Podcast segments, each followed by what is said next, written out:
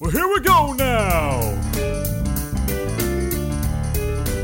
Who wants to get a little bit funky out there?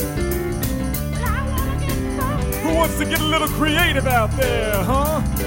Yeah. Which one of you wants to get a little bit artsy now? Well, I do. I do. Well, then get on with your bad selves, yeah.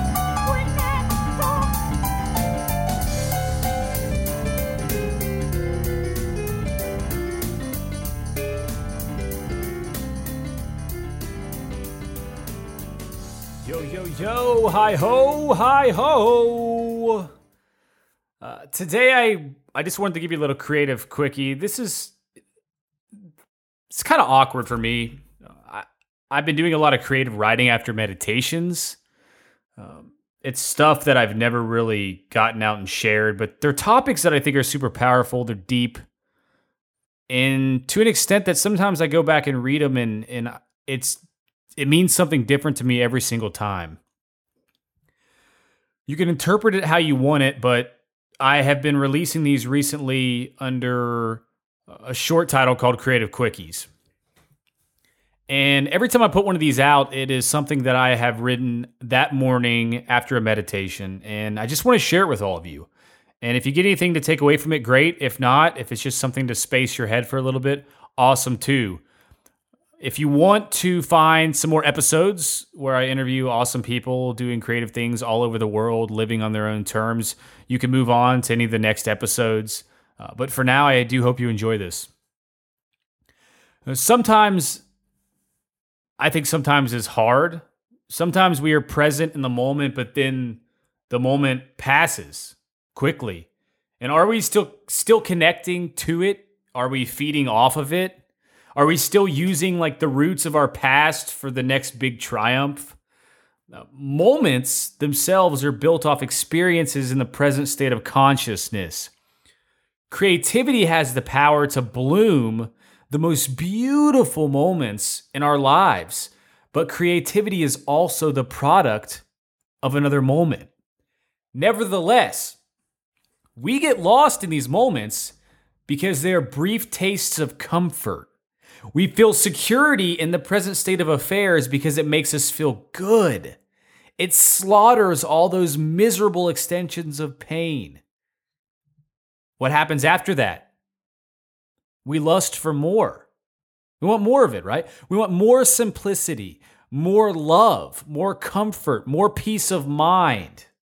We want to know more of everything. And then the moment passes. Is time an almighty force beyond our control? Maybe. Or can we use mindfulness and gratitude to secure a moment forever? Maybe there's magic in the interconnectedness of the transitions we make in and out of these precious moments. After all, isn't life just a monstrous web of moments all working towards a common destination? Or should I say, a common power? Maybe that common power is a miracle, which is the product of all moments that we together create and share. Pay attention to, love, immature within your moments because they will set you free. Pay attention to your moments, love your moments, and mature within them because they will set you free. To you, what does it mean to be free? At what milestone are you inclined to remove the trap from the top of your brain and the center of your heart? You know, it's beating for you. In our physical state of being, we cannot move backward into a situation of real time. It's impossible. We can't go back in time yet. However, we can constantly allow ourselves to backtrack and recess at the first hint of stress, rejection, and the possibility of failure. So we can take these uncomfortable situations, we can take these areas where we feel stressed, where we feel rejected, or we feel the possibility of failure, and we can backtrack into our moments, into our memories, and figure out why. The, the scary part of all this isn't failing.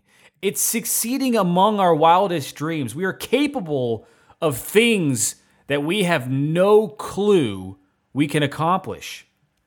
The scary part is not failing, it's succeeding among our wildest dreams. And in our moments of failure, we reason with comfort and security. When we fail, you know, we find this sense of ridiculous comfort and security in it. I mean, why? And not only that, but we recognize the outcome when something doesn't work. And deep down, we are wired to accept it. We ignore it because it's so easy to ignore it. It's the easy way out. Why are we so willing to strip down to our bare asses and sled down the mountain that we just spent massive amounts of energy, time, and enthusiasm building? You know what I'm talking about. You put all of this energy into your next side project. You put all this energy into the next great idea that you have. You work on it with everything you have, all of your head, all of your heart, all of your physical being. You put other stuff to the side while doing this. And then you quit. You jump off the train as soon as the option is available. In the moment, why is it so easy to quit? Now, the answer doesn't lie deep in the secrets of humanity, like only sticking its head out to some random blind man on a rare occasion. And we all can't see some things. But this isn't one of those that just pops into your head for no reason. The answer is a mind fuck. It is wired deep into our DNA. It's designed as a sense of comfort and security for our survival. We had to feel fear to develop and survive as a species. You've heard that. Fight or flight. It's been with us since we were children. We've been taught this forever. We had to feel fear to develop and survive as a species. I get that. But you know what? We also had to be fearless to be the successors over those who weren't. As soon as we tap into the superintelligence that creates the magic of our reality and existence, the mind, the body, and the connectivity of our neuro- neurological system and the earth itself, really, we discover that our entire existence is the creation of all powers and matters surrounding us everywhere, everything around us. That is part of our existence in the creation. We are a deep ocean of freedom and success with endless outcomes and possibilities. A huge ocean. Each one of our experiences interacts with, relates, and ultimately produces an energy that binds all of life as we know it. We make the decision to filter any given situation as we see fit to our liking or disliking. We decide. We know it as we choose to know it. We love it more than anything, and we hate it more than everything. How you choose to engage and react at any moment, in this very moment, will dictate the outcome of your actions. You have control. You have all the magic and power in the world wired deep inside of you, ready to paint all of your moments with the freedom that you so much desire. You don't have to climb a mountain to find the promised land, guys. You just have to decide when you'll find it. Take the moment and make it yours.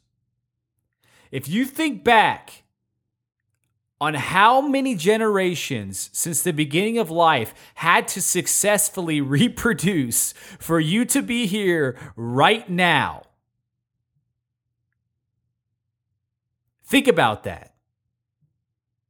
What if one of your extended family members got killed in a car wreck before they could reproduce? Think about the magic and the miracle that it is that you are actually alive today. The succession of every single generation successfully producing for you to be here.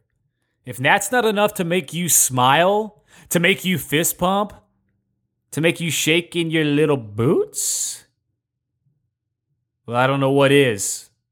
This world is a beautiful place, and you are made up of all that beauty. I hope that you can channel that energy into something awesome today.